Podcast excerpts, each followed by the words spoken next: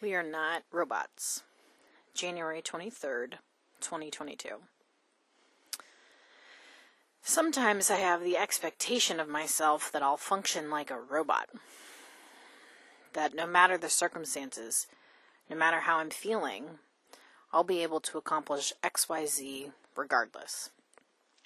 And if I'm not able to accomplish XYZ, then I beat myself up and make meaning from it like, you're so lazy.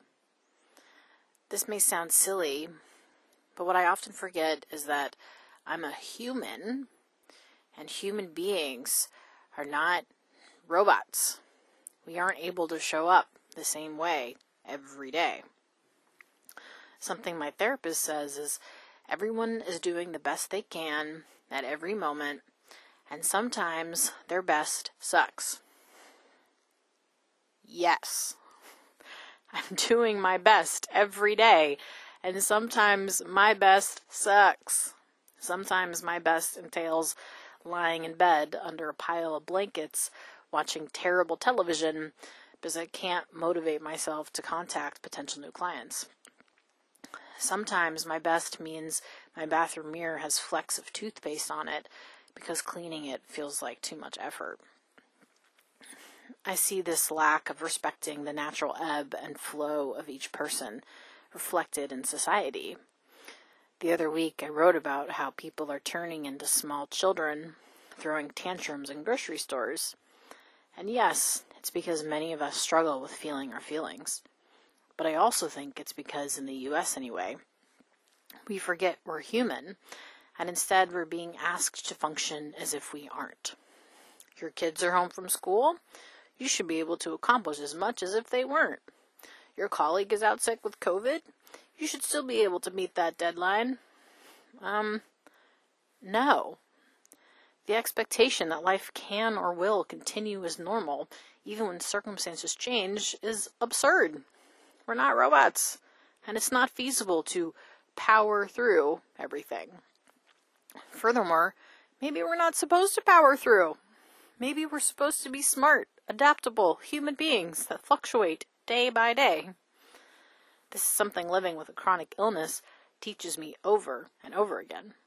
Some days I can go for a swim, write for hours, clean my house, make dinner from scratch, and connect with friends. And other days I'm only capable of getting dressed and heating up a pre made meal. Both happen, and yet, I beat myself up on the days I don't have energy to do as much as I'd like. A lot of it has to do with internalized capitalism, but it's also because of the expectations I place upon myself. What if instead I treated myself with compassion and understanding? What if instead I recognized that at some point the bathroom mirror will get cleaned and inspiration will strike to contact potential new clients? Because that always happens. It reminds me of a quote from the late, great Thich Nhat Hanh, who said, No one is more worthy of your kindness and compassion than you are. And also, real love means loving kindness and compassion, the kind of love that does not have any conditions. Real love for myself and others means recognizing we each have good days and bad days. It means understanding there's a natural rhythm and cycle to life. It means acknowledging as much as society wants us to be robots, we aren't. We're human beings, and human beings fluctuate, make mistakes, and have limitations. For better or for worse, we show up differently every day, and not only is that okay, it's natural, normal, and to be expected, because again, we're not robots. I dream of a world where we treat ourselves with love and compassion, a world where we reduce the expectations we set for ourselves, a world where we understand our best will change from day to day, a world where we remember we aren't robots.